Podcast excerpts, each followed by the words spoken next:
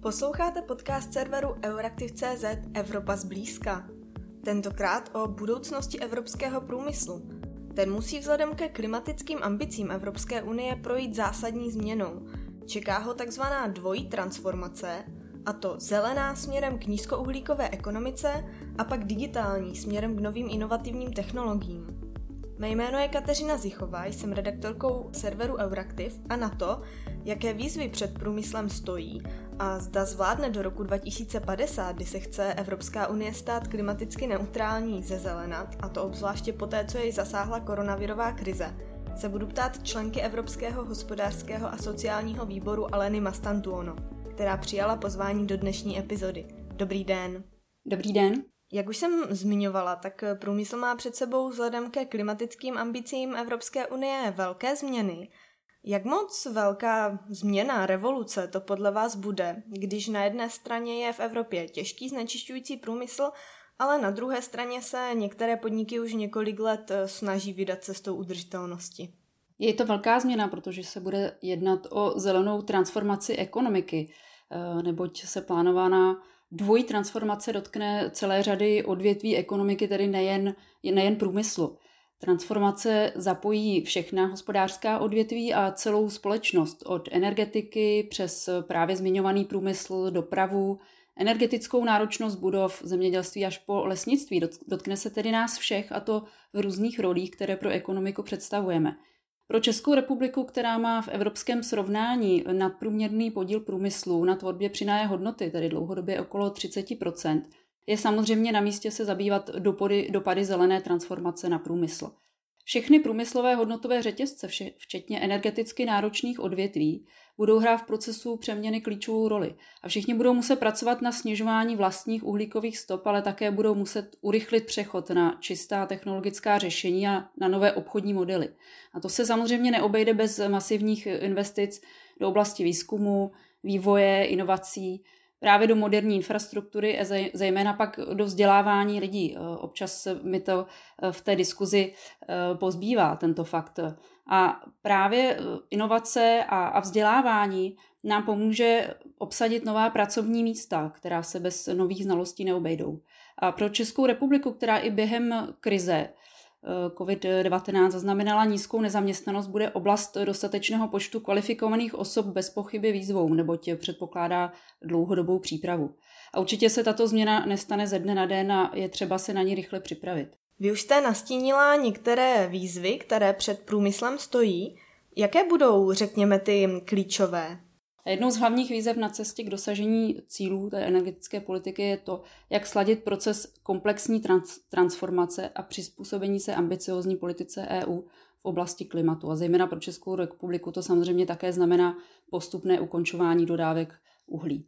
A také to znamená potřebu zajistit dodávky energie spotřebitelům za dostupné ceny, což je další eh, fakt, který, se kterým je potřeba počítat. A jak také sladit potřebu vynaložit obrovské finanční výdaje na nové technologie s tím, abychom zachovali konkurenceschopnost evropské ekonomiky. Samozřejmě klíčovou výzvou eh, je, jak eh, ty investice správně nasměrovat eh, do těch nových technologií. A jak říkám, pokud máme skladbu, řekněme, s vysokým poměrem průmyslu v české ekonomice, tak to pro nás bude velká výzva. Na rozdíl od zemí, které třeba mají tu skladbu 70% v oblasti služeb. A podobně eh, jsme také na jiné startovací čáře, než jsou ostatní eh, členské země. Eh, třeba severské země nebo, nebo Rakousko, které třeba má v skladbě energetického mixu velký podíl obnovitelných zdrojů. 13. července, kdy vyjde revize směrnice o obnovitelných zdrojích energie, tak očekáváme, že ta revidovaná pravidla v oblasti obnovitelných zdrojů stanoví závazný cíl zvýšit do roku 2030 podíl obnovitelných zdrojů na 38 až 40% skladby zdrojů energie. A to je právě třeba pro Českou republiku, pokud se podíváme na ten energetický mix, kdy OZE tvoří 6,75% velká, velká výzva. A vedle toho teda potom i e, fosilní paliva 52 a zbytek jádro. E, to vlastně znamená pro EU zhruba zdvojnásobení využívání energie, z obnovitelných zdrojů v EU. E, pro nás to znamená mnoho, mnohonásobně. A e, pro firmy to tak předpokládá, že se tedy musí transformovat právě do těch, do těch nových technologií, musí zmodernizovat své své procesy, musí zmodernizovat vnitřní technologie, musí se zaměřit na jiné zdroje. Takže ano, je, je to velká výzva, my předpokládáme, že to sebou ponese velké, velké investice. Když říkáte, že je Česko na jiné startovací čáře, tak eh, jak je na tom tedy v tom eh, evropském srovnání? Vedle příležitostí to bude také pro průmysl velká výzva, to už eh, jsme slyšeli, a to o to větší pro Českou republiku, než pro země, které již tuto transformaci nastartovaly. A také pro ty, které nejsou tak průmyslově zaměřené jako my. To také odráží diskuzi mezi lídry EU, ale také mezi zástupci podnikatelských organizací v Bruselu. Že například eh, jako zástupci podnikatelské sféry eh, ten náš diskurs je poněkud odlišný od zástupců Francie, Dánska, Švédska nebo Rakouska, který prostě mají jiný pohled na zelená opatření než my. Na druhou stranu s, s Francií se potkáváme v otázce jádra, podíváme-li se na skladbu eh, energetického mixu České republiky a Francie, což je tedy zcela logické. Eh, Francie například vyrábí 75 elektřiny z jádra. A tím se také Francie připojila k zemím, jako je Česká republika, Slovensko, Polsko či Maďarsko a společně s námi prosazuje vložení jádra na seznam tzv. taxonomie, která určuje, které technologie jsou považovány za čisté při podpoře investic. Vy jste zmiňovala velkou změnu pro celou ekonomiku. Ehm, jak ale budou vypadat ty konkrétní dopady toho ozelenění? A lze třeba říci, že některé sektory to budou mít těžší než jiné?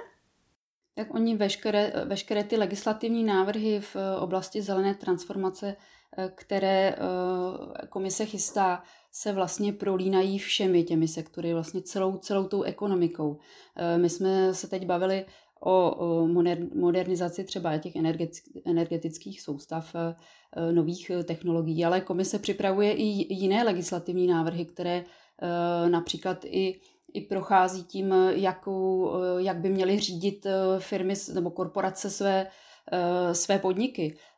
Teď třeba narážím na, na takzvanou odpovědnost firem, což je další návrh, který komise chystá, takzvaná náležitá péče Možná si krátce i tady k tomu návrhu, kdy Evropský parlament přijal v březnu letošního roku doporučení pro komisi k této náležité péči a odpovědnosti podniků.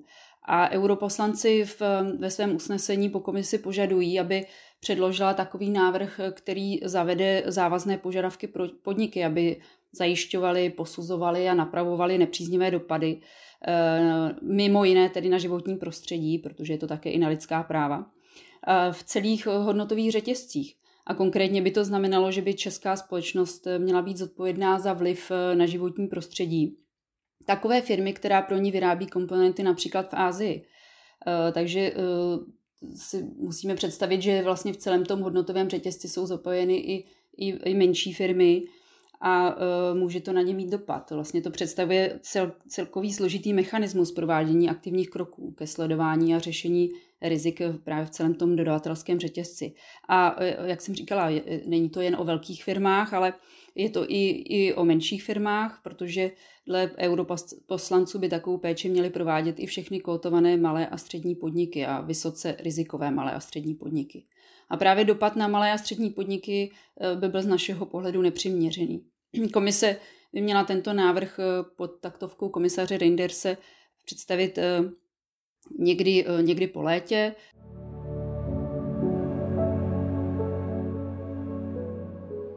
Vedle toho komise eh, také eh, představila další návrh, takzvanou směrnici na podávání zpráv o udržitelnosti podniků.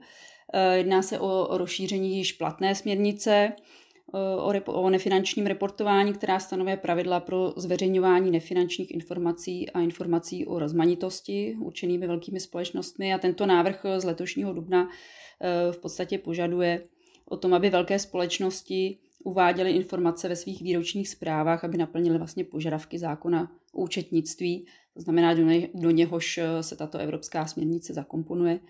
A ta nová směrnice má za cíl rozšířit i skupinu ekonomických subjektů, které budou mít povinnost eh, reportovat nefinanční informace o společnosti a tam se právě dostávám opět k těm malým a středním podnikům, který jde tedy v podobném duchu jako chystaný návrh Komise k náležité péči a odpovědnosti podniků. I tento návrh o podávání zpráv o udržitelnosti by se mohl týkat nově i malých a středních firm, které jsou veřejně obchodované. Takže to v praxi znamená, že sem spadnou i malé a střední podniky a samotná platnost eh, nové směrnice ještě nebyla určena. Ale přece jenom je potřeba, aby se firmy na takový, takový ten typ uh, legislativy připravily. A návrh pro firmy představuje dodatečné náklady. Například Malcká obchodní komora vypočítala, že to pro firmu, pro velkou firmu může znamenat roční náklad ve výši 100 000 eur a za druhé to představuje také rozdílný přístup k malým a středním podnikům, které jsou veřejně obchodovatelné a ty, které ne, což jde úplně proti logice komise, eh, která chce čím dál tím více podporovat, aby měla Evropská unie čím dál více eh, veřejně obchodovaných společností právě z dimenzí malých a středních. Zmiňujete konkrétní legislativu.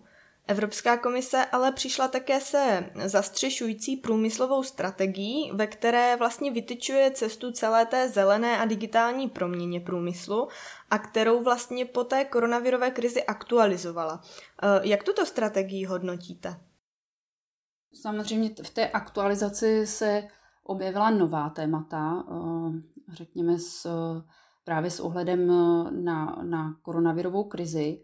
Eh, která ukázala eh, několik jakoby důležitých eh, parametrů pro evropskou ekonomiku. Ten, ten první, ta první premisa je vlastně funkční vnitřní trh, což právě také ukázalo hned po vypuknutí vlastně těch prvních karantén v členských státech, že se členské státy začaly uzavírat a což znemožňovalo podnikům třeba poskytovat služby v jiných členských zemích, takže tady se trošku oddaluji od průmyslu jako takového, ale vracím se třeba k malým a středním podnikům, které poskytují služby. Na druhou stranu průmyslové podniky také například montují své stroje v zahraničí, takže pro ně to bylo také důležité.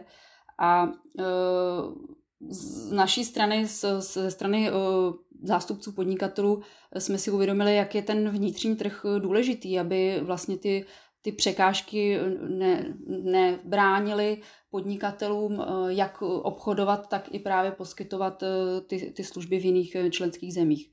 To je první kapitola té aktualizované průmyslové politiky, která poukazuje na to, že se musí najít nějaké mechanismy, mechanismy které by vzniku těchto bariér zakázaly. Eh, my víme třeba ze strany podnikatelů, že eh, našim podnikatelům eh, nejvíce znesnadňovalo poskytování služeb v jiných členských zemích právě to, že se museli potýkat s celou řadou různých různých požadavků, ať na, na testování nebo, nebo karanténu. Můžu uvést konkrétní případ, pokud český, česká firma potřebovala v zahraničí opravit svůj eh, stroj pro zahraniční firmu, tak eh, ten její zaměstnanec, který byl vyslán, musel si nejprve projít třeba 14-denní karanténou, eh, ale pokud máte havárii na nějakém zařízení, tak nemůžete čekat 14 dní a potom se česká firma musela domluvit třeba s tou zahraniční nějakou jinou firmou, která tu zakázku za ní zrealizovala. Takže to samozřejmě omezovalo velmi firmy při poskytování eh, služeb nebo obchodování vůbec na tom vnitřním trhu.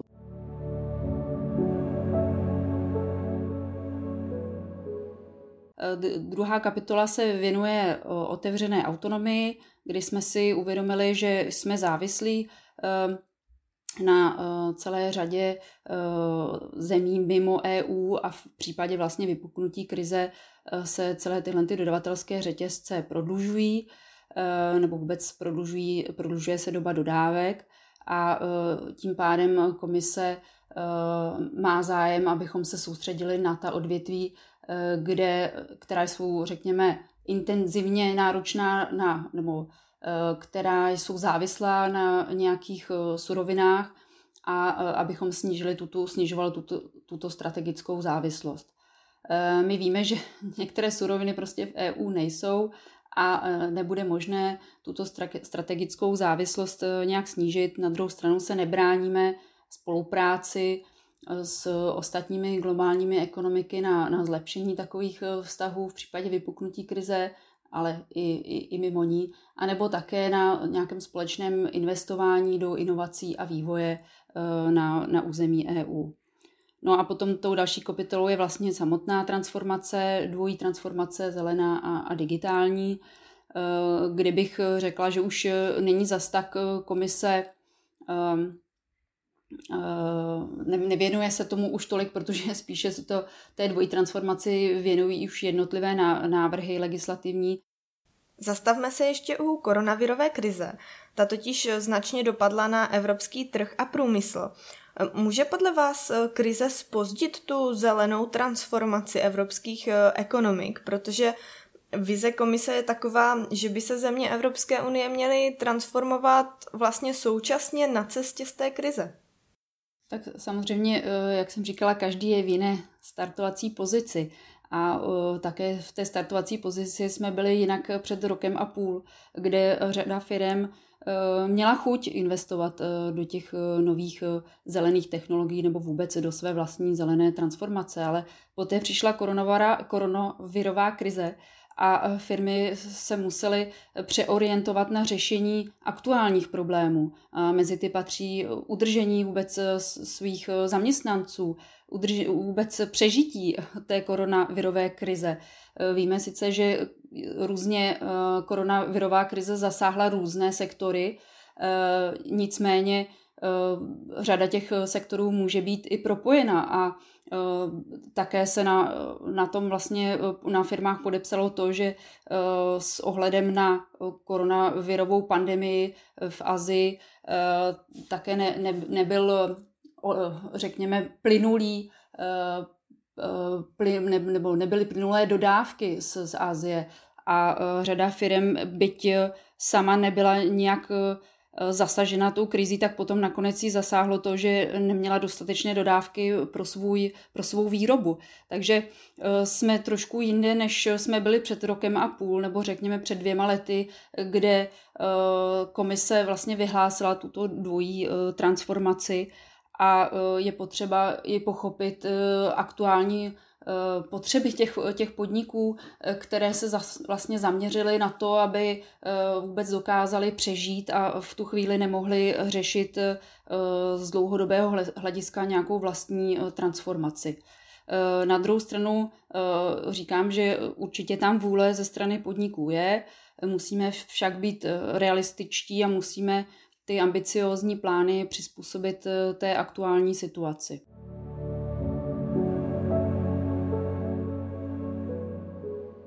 Jestli se dostaneme z krize současně s, eh, s tou dvojí eh, transformací, tak to předpokládá velké investice a eh, bez těch se prostě ta transformace neobejde. Kdy komise například říká, že to bude stát přes bilion eur. A nevím, pokud si dobře vzpomíná někdy před dvěmi lety, kdy se v Americe hovořilo právě o, o jejich Green Dealu, tak, uh, tak si spočítali, že to bude více než 100 bilionů dolarů. My vlastně nevíme, kolik nás to bude stát. A ani ne, nikdo pořádně nespočítal, co nám to přinese. Takže si myslím, že je potřeba se na to dívat z úhlu pohledu, co, co nám to vezme a co, co nám to přinese. A uh, jestli máme využít třeba národní plán obnovy nebo vůbec e, plán obnovy e, k té dvojí transformaci, tak je možné, že, že tím třeba tu transformaci můžeme nastavit nebo možná i, i urychlit. Otázka je skutečně, jestli ten privátní sektor také dokáže si tím, si tím projít. To je, jestli bude mít dostatečné finance, ale uh, i právě třeba dostatek těch lidí, jo. Uh, vlastně, jak jsem říkala, vůbec jestli bude ta kvalifikovaná pracovní síla. A uh, myslím si, že, že je, to, je to přece jen ambiciozní, uh, je to přece jen ambiciozní cíl, zejména v tuto chvíli. Uh, to, jestli se to podaří, tak, tak uvidíme uh, někdy v horizontu deseti let. Kdy samozřejmě můžeme ještě také očekávat během, během tady toho, té dekády nové, nové cíle, možná komise přistoupí k, k jejich adaptaci, to, to, to nevíme. Na druhou stranu, jak jsem říkala, bez investic, bez, bez podpory z veřejných zdrojů se to neobejde. Zmiňujete potřebu investic a zejména podporu z veřejných zdrojů. Současný víceletý rozpočet Evropské unie co do prostředků na zelené projekty velmi nabobtnal. Bude to evropským zemím k té transformaci stačit? Tu podporu můžeme eh, čekat z kohezních prostředků eh, eh, nebo také právě z Národního plánu obnovy, kde se počítá ze 41% výdaje na takzvanou klimatickou tranzici a na fyzickou infrastrukturu a zelenou, zelenou tranzici má jít přes 90 milionů korun. Podle právě nových společných ustanovení musí jak Interreg i Evropský fond pro regionální rozvoj a fond soudržnosti věnovat alespoň 30% ze svých zdrojů na klima, oběhové hospodářství a investice do udržitelného růstu a tvorby pracovních míst. A v České republice také budeme možnost, mít možnost využít ten modernizační fond, který podporuje projekty zaměřené na snižování emisí skleníkových plynů či zvyšování energetické účinnosti a rozvoj obnovitelných zdrojů a e, pro Českou republiku bude dostupných e, něco přes 150 e, miliard.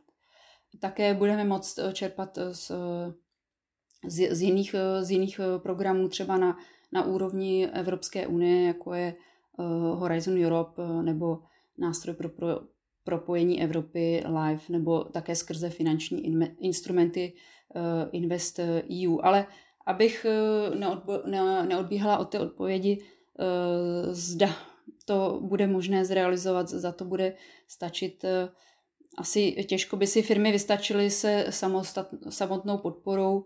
Uh, troufnu si říct, že větší část půjde z, z jejich kapes, byť komise říká, že větší část eh, půjde z těch unijních peněz.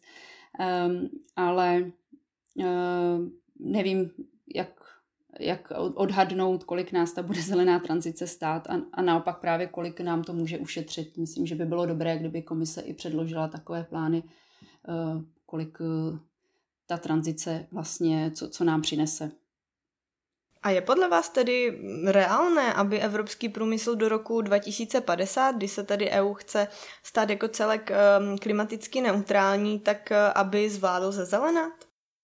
Tak určitě je to něco, k, k čemu budeme směřovat, jak říkám, pro firmy je to uh, nastavení těch cílů, byť tedy velmi ambiciozních, uh, aspoň dobré v tom, že je to určitá předvídatelnost, že víme, k, k čemu směřujeme, že víme, do kterých oblastí uh, bude možné investovat a, a my alespoň, doufáme, že ty priority se, se nebudou měnit uh, v těch následujících dekádách Eh, protože pokud zainvestujete a po pěti, deseti letech eh, se ta priorita změní, tak eh, je samozřejmě pro firmu ta, ta, ta investice vlastně přišla v več. Takže je dobré mít nějaké cíle, určitě je dobré mít evropský cíl, jednotný, protože každá z těch ekonomik, jak jsem říkala, má jinou startovací čáru, takže předpokládám, že možná jiné ekonomiky k tomu přispějí více.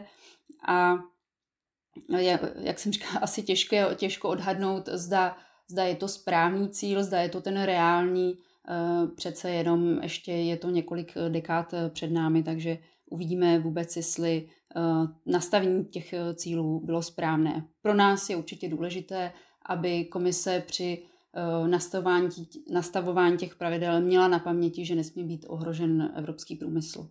Určitě eh, bych chtěla, aby to, eh, ta zelená transformace byla eh, nejenom výzvou, ale i příležitostí pro české firmy a přidala bych k tomu apel na komisi, aby ty priority v rámci zelené transformace byly realistické. Redakce Euraktiv se s vámi pro tentokrát loučí. Děkujeme, že nás posloucháte.